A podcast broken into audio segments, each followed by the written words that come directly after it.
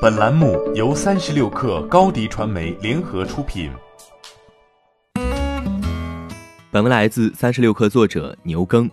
苦等多日后，企业终于等来了复工绿色通道，多地政府都主推出了交通和复工补贴，希望吸引第一波复工潮。除了地级市和区县，省级复工政策也不在少数。广东省就在二月十八号推出分区分级防控工作指引，以四个等级实行差异化防控措施。山东省在网上建立了企业复工复产应急诉求受理窗口。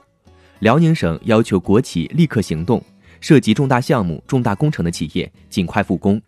上海市复工坚持四个优先，白名单企业优先复工，其他企业有序复工。北京市则已推动冬奥工程建设项目陆续复工。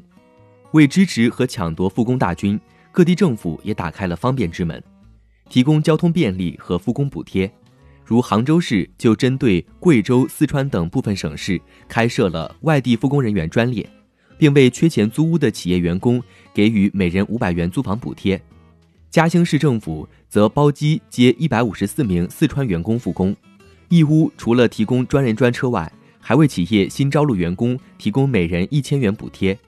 台州从重庆、贵阳、成都、昆明、西安包机接人复工，承担三分之一费用，条件是企业一次返工十人以上。三亚则给予建筑人员二月一千元、三月七百元复工补贴，并协助包机或包车等。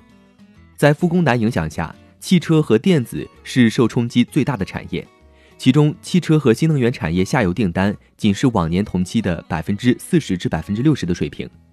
复工率低于往年同期百分之六十，通信和电子行业产能约为往年同期百分之六十。而好消息是，一旦企业复工并赶工，仍然可以弥补产能缺口。欢迎添加小小客微信 xs 三六 kr，加入三十六氪粉丝群。高迪传媒，我们制造影响力。商务合作，请关注新浪微博高迪传媒。